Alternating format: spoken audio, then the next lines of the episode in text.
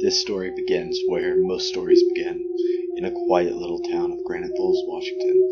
A man goes to wash his laundry and meets some creatures, and some stuff happens, and he gets his blanket washed, I think. The ending's unclear, so I'm gonna leave this for you, my listeners. So I decided I needed to go to the laundry. By that, the laundromat, because at the time I was living in a van. Anyways, I was sitting there for a while.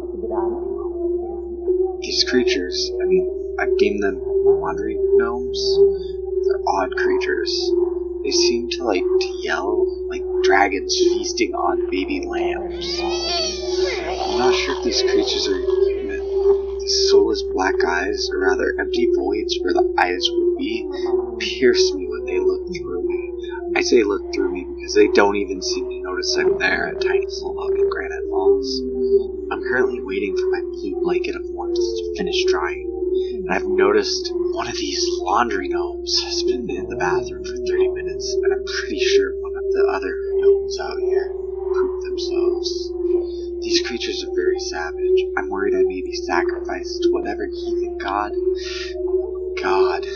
Whatever heathen god they believe in. I'm unsure these things can hear me. So I'm talking quietly. I'm recording this. In the hopes that one day, if I do die,